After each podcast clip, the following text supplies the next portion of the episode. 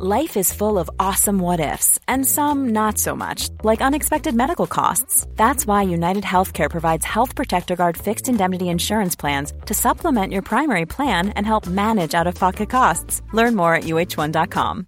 Hey, I'm Ryan Reynolds. At Mint Mobile, we like to do the opposite of what Big Wireless does. They charge you a lot, we charge you a little. So naturally, when they announced they'd be raising their prices due to inflation, we decided to deflate our prices due to not hating you. That's right. We're cutting the price of Mint Unlimited from $30 a month to just $15 a month. Give it a try at mintmobile.com slash switch. $45 upfront for three months plus taxes and fees. Promo for new customers for limited time. Unlimited more than 40 gigabytes per month. Slows. Full terms at mintmobile.com.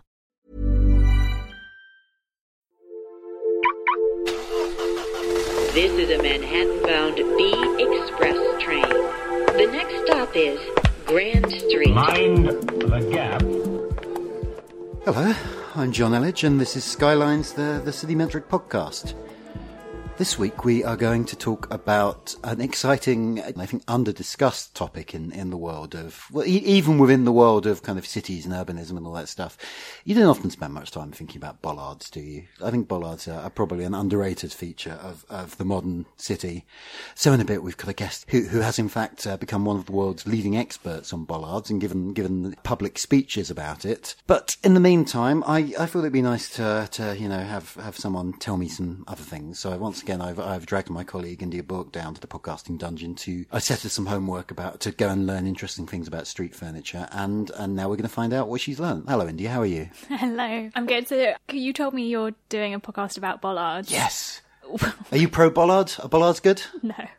What's wrong with I bollards? You I- wouldn't get far in life without bollards, I can't you? wait to hear how Ed defends bollards. I read his piece on City Metric, and I, I don't. I don't get it. I don't get it. Why would you want a bollard when you could have a tree? Because sometimes a tree isn't enough. I don't know. I don't have a good enough. answer. I have. I may not have a good answer for that one. So I mean, like, but trees, trees uh, suck up carbon dioxide. Mm-hmm.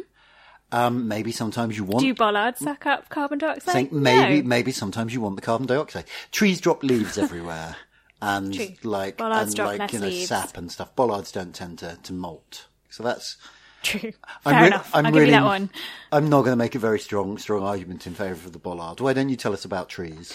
So my trump card for why trees are better than bollards is the ver- reading Ed's piece on City Metric. The very word Don't give away who the bollard comes That's from a tree-shaped thing. So trees are the original bollards. This is this is literally something that he says on the tape. You're like you're, you're just like spoiling his whole his whole routine. So we might as well not use it. Tease it. I'm trailing it. Trailing Okay, it. okay. building, building anticipation. So okay, if the if the best thing about a tree is that it's a bit like a bollard, It's way better than a bollard. it doesn't really say much for nature. That's all I'm People saying. love trees. Pe- trees have personality all over the country. Like historic trees around Britain, people go and leave pennies on and scratch their names into. The, the oldest tree in Britain's over a thousand years old. I mean, that's that's history, and it's like in its being. They talk to each other. Trees talk to each other. Yeah, They do. They so scientists have recently discovered they use networks of fungi in the soil to exchange information about what they need, and then they're like, "Hey, tree over there, give me a little bit more of this, or can I have some more of this?" And they like they work. They they communicate. They communicate using fungi. Mm. Is this like passenger pigeons? Trees have fungi instead of passenger pigeons. I'm really confused as to how this works. Is it literally like chemical? I like using a nature a nature metaphor or simile for a, for for another nature simile. But I just, I literally do not understand how a tree is communicating with another tree using using fungi. Give me some more. Give me some more to go on here. To be honest, I don't understand either. But the scientists say it happens, and they know things, John. But like, is it like chemical signals or like? I yes, it's okay. chemicals, but Okay. going through the fungi in the soil. So it's through not. their roots, It's not like. It's not literally. I'm thirsty. Pass it on. It's like. I kind of think it is. oh, it is. That, it is yeah. that. Okay. but but in chemical form. Yes. Okay. Now, obviously, that's more forests and street trees. Well, maybe street trees do it too. I don't. I don't think there's been a study on that subject on street trees. But street trees are awesome because most of us live in cities. So, the, so not only do we see them, which there's been loads of studies that say that improves your mental health if you can look out on greenery every day. but they literally keep us younger. One study has shown. They also, really importantly, the way the climate's heading at the minute, um, they can cool down neighborhoods anywhere up to two degrees Celsius on a hot day. So if you know heat heat waves going to be really massive in the future across the world. So you really really need trees in cities. Is that is that mostly by providing shade? I mean, what's the what's the mechanism there? Mm, I don't know the exact mechanism. Shade, I'm sure, would be a massive, massive part of it, yes. And they raise house prices. Oh yeah, well, Streets with trees. That I mean, Cost- like cost this more. is this is the City Metric podcast, so in many ways that's a case against the trees in this particular environment. It's like mm. cut down more bloody trees, really. Is where we're going with this. No, No, like- plant more trees. So. Yeah, but if they're going to make housing less affordable, like Oh, John, that's a terrible argument. Come on. I'm just saying, if trees are contributing to the housing crisis, or maybe they can do their bit, maybe tree houses is the way forward. It's like it can't be that long before we get a piece in the like the Daily Mail that says, you know, is this tree house the solution to the housing crisis for millennials? That's the kind of thing that is probably they've probably already done that one. I'd love to live in a tree house. Did you have a tree house as a kid? I didn't. We only really had one tree in the garden. It wasn't that big. Yeah, we also had a small tree. Like, but I think you probably had more. You probably had a bigger garden. I didn't have that big a garden, but it did have fields around it. Yeah, I mean, Sometimes that's- the sheep would get into the the- garden. So there are all these trees in cities, but it's quite hard to keep track of them. And obviously, if people do want to know how many trees there are and where they are for things like house prices, but also for you know for the government needing to know where to plant more and etc. So the City of London has mapped some of them. It's mapped seven hundred thousand on data from 2014, I think. And um, you can go online and it's interactive and you can zoom in on the street you live and see what trees are on your street and what species they are. But it's not all of them. I did it for my street and the really, really beautiful weeping willow at the end of like near near my house was not on it, which Oh, was sad. sad. But also apparently there's eight million trees in London in total, so only seven hundred thousand are on this That's map. nearly as many trees as people. That is amazing. It is amazing. It's great, but it is. It seems it feels important to to, to map them for lots of reasons. It, it is an outstanding map. That one. It's, it's. I mean, just as a piece of cartography, it's like weirdly beautiful. Just It footprint It- of all these trees. Yeah, it's lovely. It's lovely when you've got points dots on a map that actually represent a tree and you can learn about the species but but but there's so far to go with mapping them. And that kind of probably is a good indicator of how under resourced this general subject is um, in, in local government. are, we don't even know where they are so clearly no one really gives that much of a monkeys about them. Just, before we move on, just one one thing I think is very characteristic of London. If you ever go on high ground in the suburbs of London, so I've noticed this up by the New River in Haringey. I've noticed this in, in on Horsenden Hill out west. If you're ever on high ground and you kind of look at London, you kind of can't see it because it's like often the tree line, the, the trees are taller than the houses. So like from, you don't have to be that high up before it's like very difficult to even see hmm. London because it's all just hidden by trees. And you don't have that problem in like Paris or New York or hmm. whatever.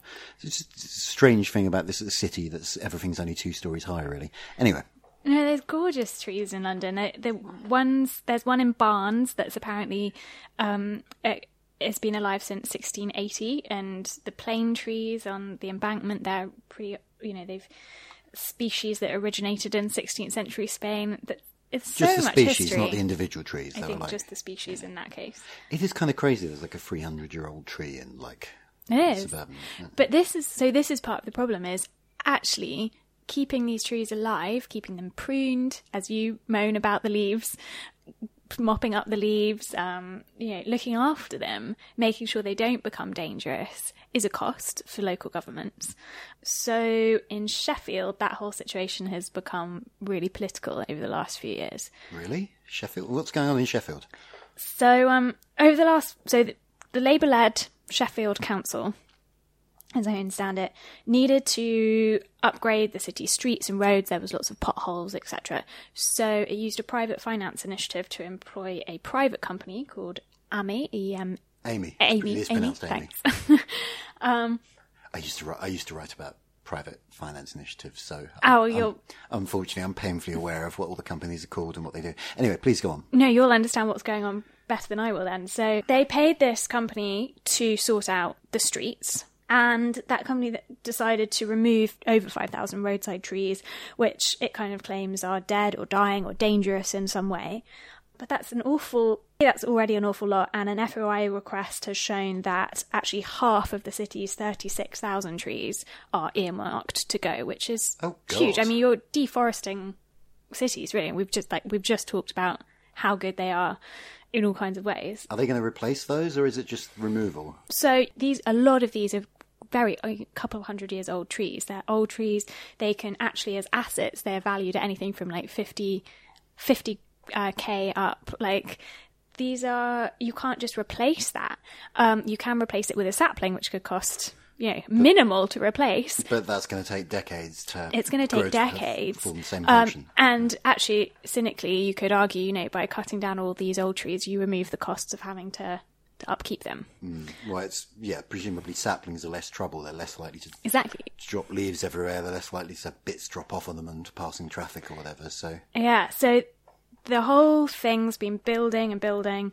Um, the council refused to terminate the felling, the tree felling, because it said it could, if it if it terminated the contract with this company, it could be liable for millions in penalties. So protesters have been trying to save the trees, and one one person set up a rape alarm as a kind of metaphor for for what's happening to the trees. Like, people are really really passionate about it in Sheffield, and some of them have even been taken to court because you know the council says they're obstructing, etc. Cu- the current situation is it's paused. the The felling is paused because Michael Gove in the central government has stepped in and said this the tree felling has to stop, and it has stopping it has the government support. But it all still seems a little bit up in the air. The Green a Green Party councillor kind of is in the Guardian has said Labour the council has only agreed to stop the felling because of the upcoming May election, so the pause is quite electorally handy to kind of make this issue go away for a bit. So huge tension. this is this is this was always the difficulty with PFI though. Is that you've signed a, a contract, and if you want to breach that contract, there will be massive penalty clauses, and it's almost certain that that Amey, like any other contractor, will be able to afford quite good lawyers, and it's not altogether clear that the council will have the money to get good lawyers. It's probably a good argument for not signing these thirty-year contracts in the first place, to be honest. But there we are. My favourite PFI story was um, eight hundred pounds to uh, replace a light fitting. And there's like loads of stuff What like was that. so special about the light fitting? Nothing. It's just like there was a line in the contract that says, you know, "This is a variation. This will cost eight hundred pounds." It's just like price gouging. Gosh, that's terrifying. Yeah. Anyway, should we learn about some bollards?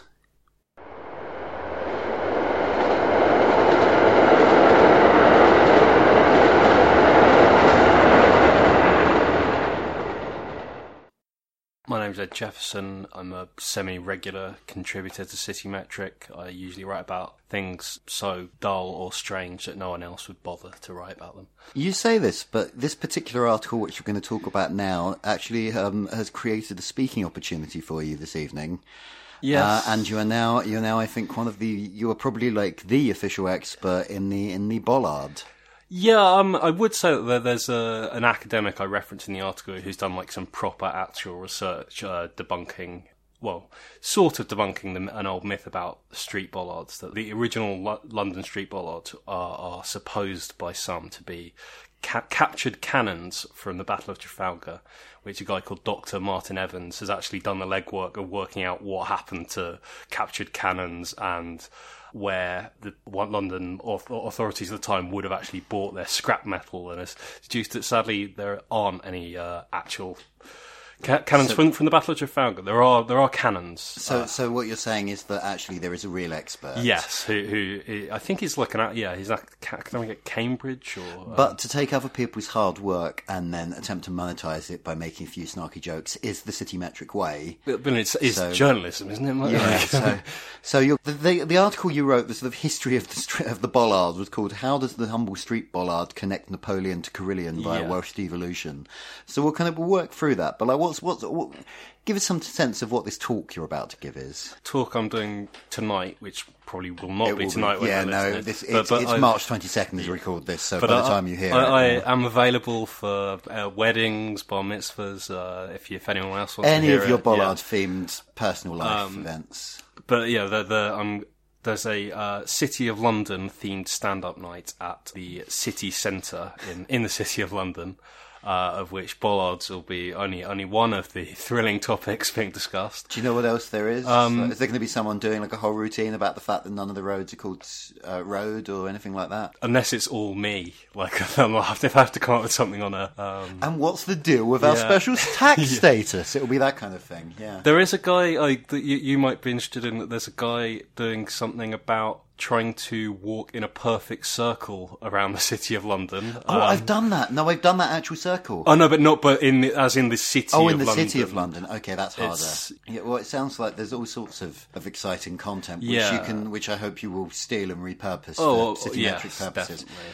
But yeah, so come on, you, you, you did basically a history of the bollard for us. What did you learn? My general thesis about the world has become that there isn't anything so like apparently boring that you can't find something interesting about if you stare at it long enough. Long enough. So if it's that'd be bollards or train timetables, that you can find patterns or context or history. There's something interesting in it, and either that's true, or if you stare long enough at street bollards, you'll just sort of have some sort of psychic break, and then the results of that might be entertaining enough to get away with whatever you were trying to do in the first place. I'm starting to worry that citymetric has literally broken you. Yeah.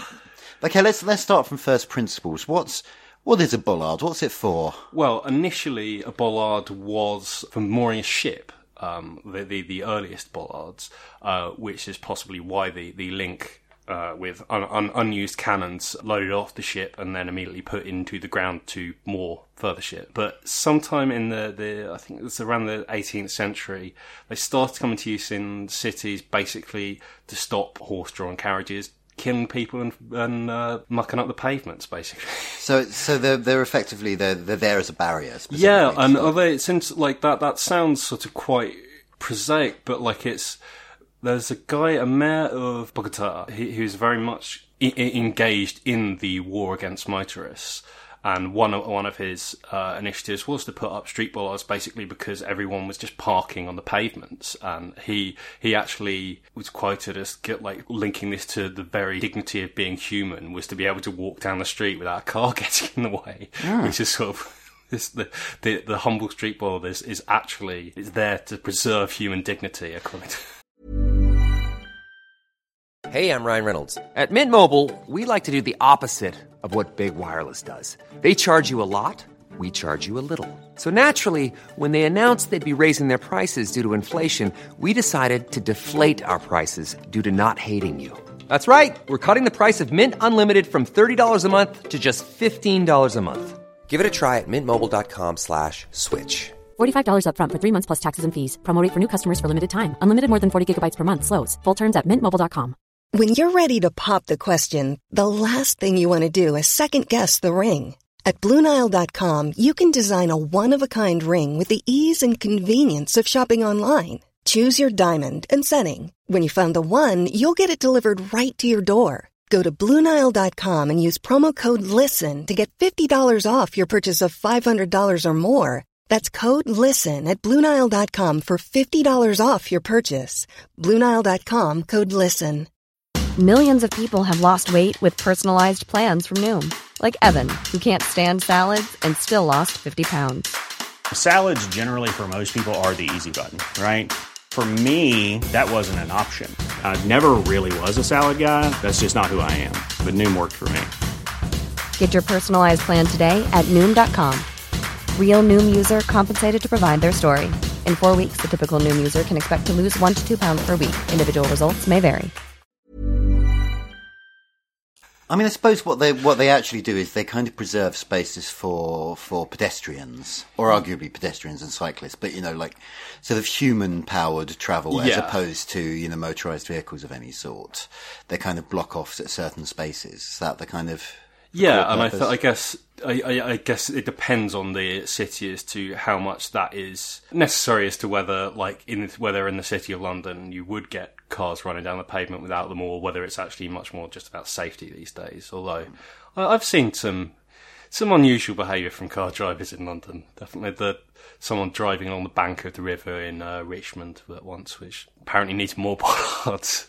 Well, I mean, I suppose people do still more things. I mean, not Yeah. like big ships, Yeah. but actually. I'm I'm kind of flicking through your article as we as we do this, and I've got a slight problem in that like there are things here I'm about to cite as interesting facts and get you to talk about, and then I realise that it's in fact you taking the piss.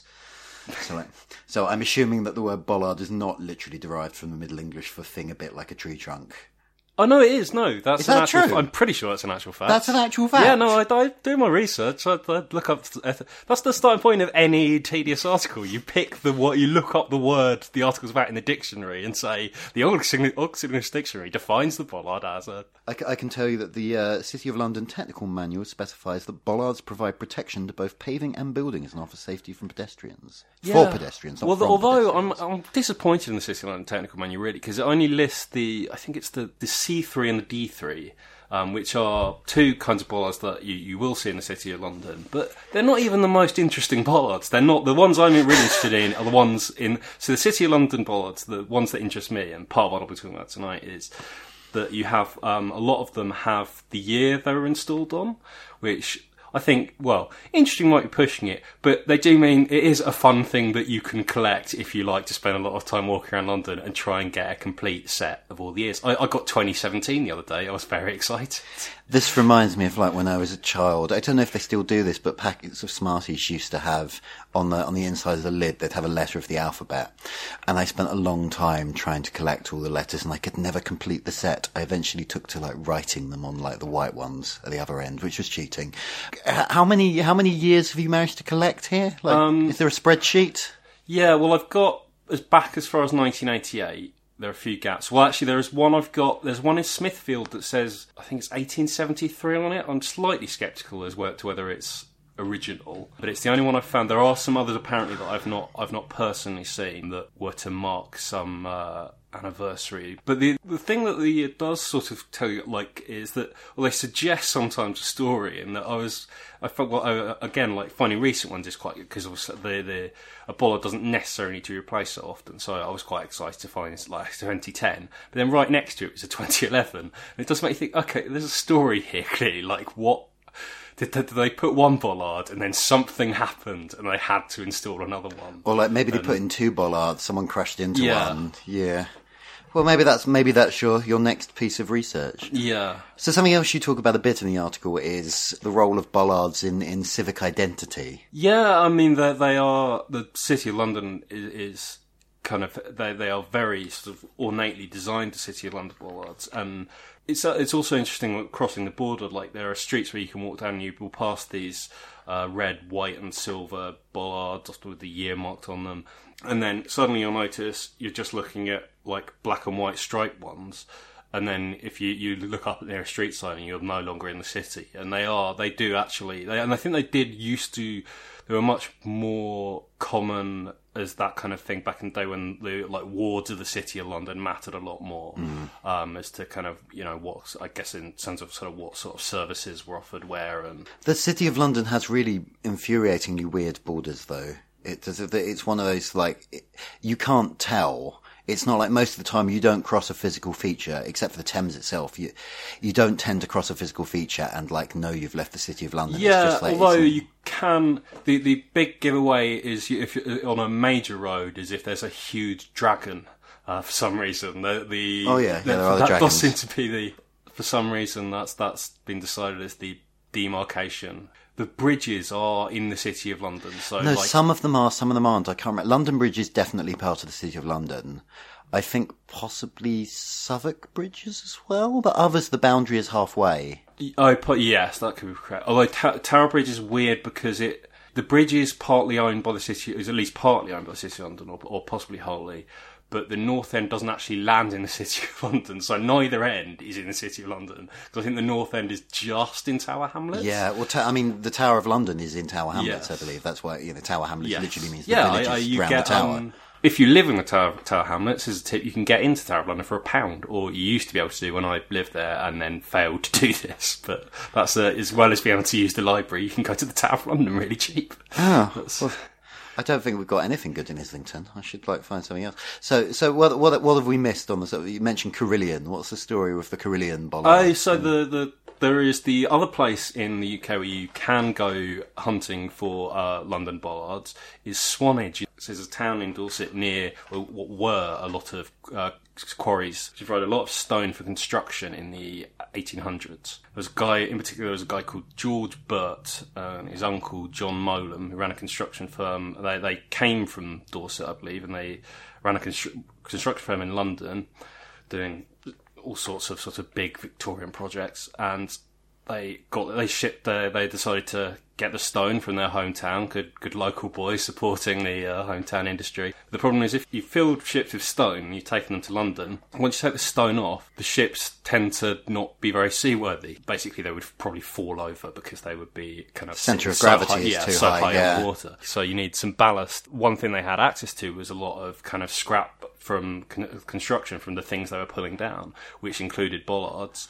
Nice heavy iron thing, so they loaded the ship up with, among other things, lots of bollards. And once they were back in Swanage, well, what can you do with a bollard? Use it as a bollard. So Swanage, the town of Swanage, is full of bollards marked City of London. In fact, they had so many that there are just like gateposts and stuff like anything that you needed something of that size. They would just kind of you know whack a hole in it or whatever you needed to do, and like so, an astonishing number of things in Swanage are old City of London bollards or bollards from other parts of London. It's reminding me of like 101 Uses for a Dead Cat, which was a yeah, popular like, toilet mean, book in the 80s. So the only book I could, there was actually a book about this, but sadly it did not go into, did not have like funny illustrations of someone using a, a pet bollard. But, but anyway, the the link to Carillion is that George Burt and John Mowlem, their firm became Mowlem, which was a huge construction company. They repaired Buckingham Palace after it was bombed in the Second World War, and they built the- they built the current London Bridge. But that company Mowlem, yeah, lasted until 2006 when it was bought by Carillion, and so thus is no more because Carillion is has been defunct. So their their their legacy, as in terms of a company, is gone. But if you go to Swanage, you can see it.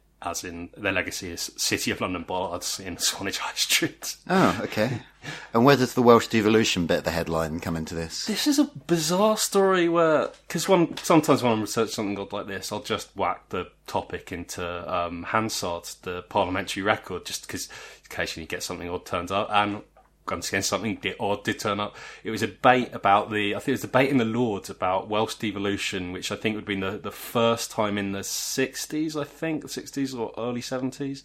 And a Lord's genuine objection was that he'd read the bill, se- the proposed bill, several times, and it appeared to give power over bollards in London to the new Welsh authority. What? It wasn't really clear what it. What he didn't go into much further detail. So what what what he was worried that the Welsh were going to do to the bollards in London because if indeed it was to put loads of dragons on them, it's kind of too late in the city of London. So I think the last thing you kind of talk about is, is art. Bollards as art and picturesque. Is that going to come up in your lecture at all? Well, sadly, not really, because I'm limited to the city of London. I think the, the city of London bollards are sort of They're- they're quite beautiful artistic objects as bollards yeah. go. and they have they have sort of there are still various shapes and sizes that, that they've been are still extant. There's sort of about three or four all very common ones, but then there are yeah that you can still see bollards about that were cannons in the city of London. But elsewhere, there are people have ta- you know, like taken on the bollard and seen if they can turn it into an actual artistic project. There's Antony Gormley of casting hundreds of thousands of versions Himself, of his own body. yeah. Um, he has some bollards in uh, Bellenden in south in southeast London, the en- entertaining, most entertainingly nice place in southeast London. He, well, Bell- Bellenden, where he fittingly has or had a studio at least, uh, has a set of bollards, including one that looks like a willy, I think, and other other highly amusing shapes. There, there's also a set in Goodwood near Chichester, where I grew up. Apparently, of the same bollards. There's and there was a there's also a lady in who has some around St Pancras. They're sort of those are sort of more about the art, the projects about where they're installed. So there are sort of two either side of a borough line or so, uh, the, and there's one on some church steps, and it's sort of I'm not exactly sure what this, this exact statement was being made, but it's all to do with sort of the space where you put the things, and so like one just arbitrarily in the middle of a, of a well in, in a square. It's about physically marking out space in yeah, some way. and it- know. um, um, I guess it's just what happens if you just pick slightly arbitrary places to put your balls, which is no one really notices apart from me and some bloke from Londonist. Uh, Okay, well this is this has been fun. I've just got to end by asking you what's your favourite bollard? I can't believe you haven't thought about this. it, the, I, I mean, I think the thing where I've now become like I'm now I'm on the hunt for a set of the City of London years. So I think if like it will be the like I haven't found a 2018 yet, one yet. So maybe there isn't one yet. Maybe there haven't Well, been any a couple of months in, yeah. Yeah. So um, Although you could probably engineer it so, like, if you if you rent a car, well, I mean, I I can't drive, which is.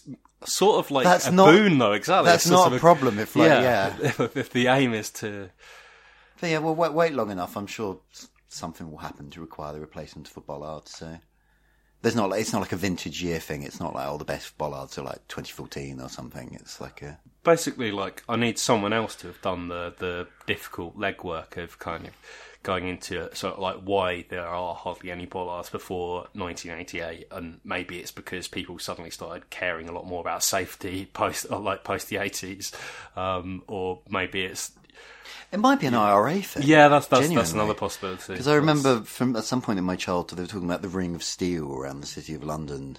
I think that was partly about security checks, but I think it was also to kind of stop people like leaving major vehicles somewhere with bombs in them. So I think it might genuinely be connected to that. But uh, Oh, I know my favourite. I've just the ones in Leadenhall Market. They've got ones that are exactly like the City of London ones downtown to having on, but they're painted red for no particular reason, which is just really nice. I don't think there are any other in the city that are uh, not just the standard black. So it's gonna go on Leadenhall Market. cool. Well, so, the lesson here is that colourful bollards are better. Yeah, and yeah, look out for them in more or less like any film that needs to kind of film something that looks vaguely foreign but doesn't want to go anywhere foreign because Leadenhall Market will turn up. And uh, be on the lookout for Ed's new stand-up show, A Load of Old Bollards. Which, Hey. Are you actually calling it that? Because I think you should. I think that has been been done. I, I, I, I don't know what to do with the. I just keep thinking about J.G. Ballard. I don't know really what to do with that, but it just it seems like there is a joke there, but I don't know what, what It's it a, is. it's a joke for a really bad web comic, yeah, I think. yeah, that's Okay, well, I don't think we're going to come to a natural conclusion. Should we just stop talking? that seems sensible.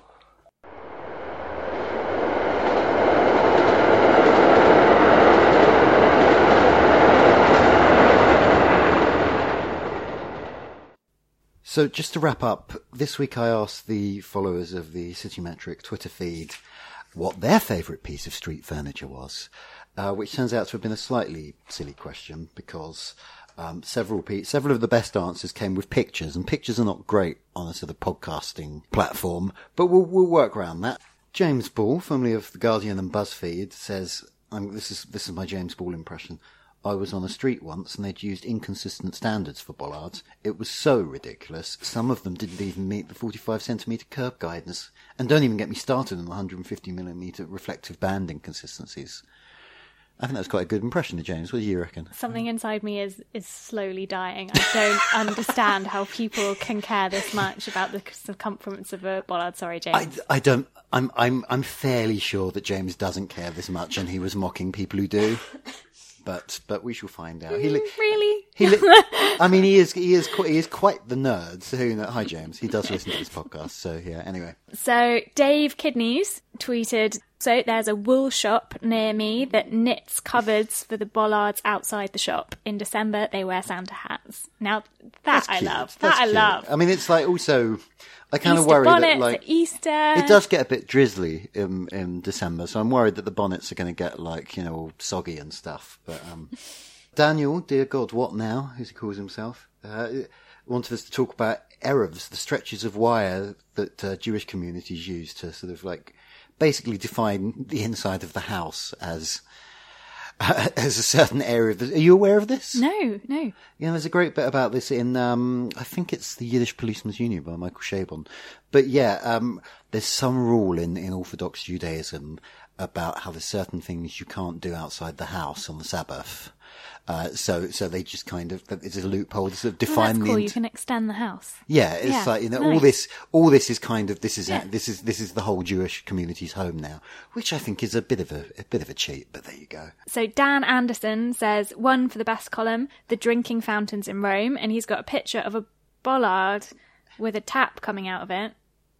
It, I don't see what's is it a tap? It's just a drinking fountain. Yeah, It's a bollard-shaped drinking fountain. It's very pretty. It's- It's, like it- iron and But I mean, wrought iron.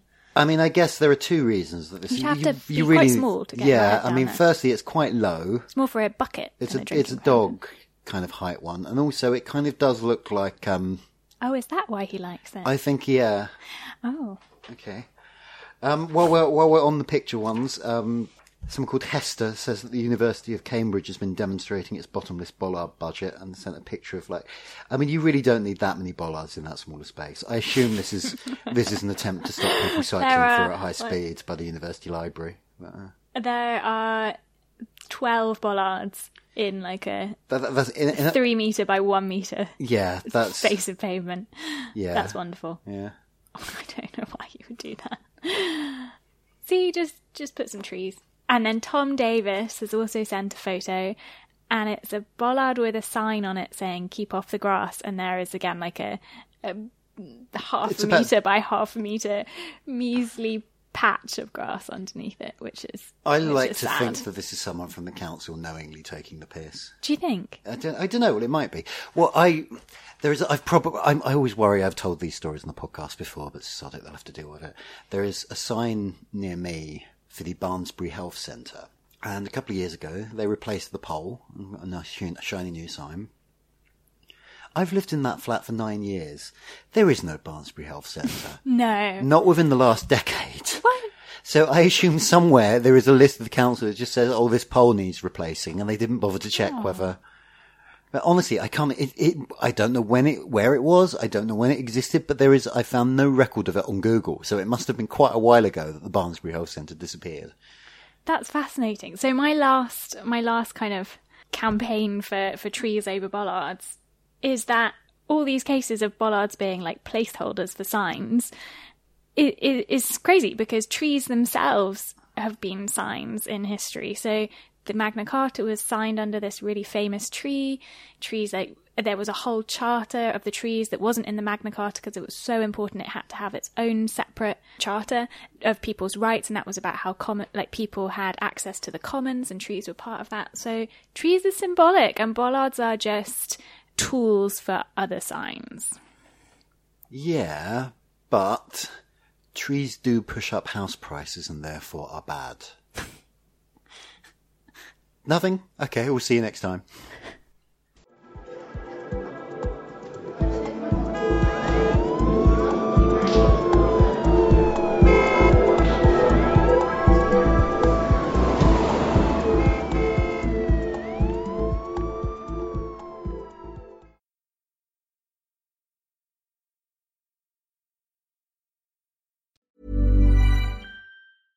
Imagine the softest sheets you've ever felt. Now imagine them getting even softer over time. That's what you'll feel with Boll and Branch's organic cotton sheets. In a recent customer survey, 96% replied that Boll and Branch sheets get softer with every wash. Start getting your best night's sleep in these sheets that get softer and softer for years to come. Try their sheets with a 30-night guarantee. Plus, get 15% off your first order at bollandbranch.com. Code BUTTERY. Exclusions apply. See site for details. Planning for your next trip?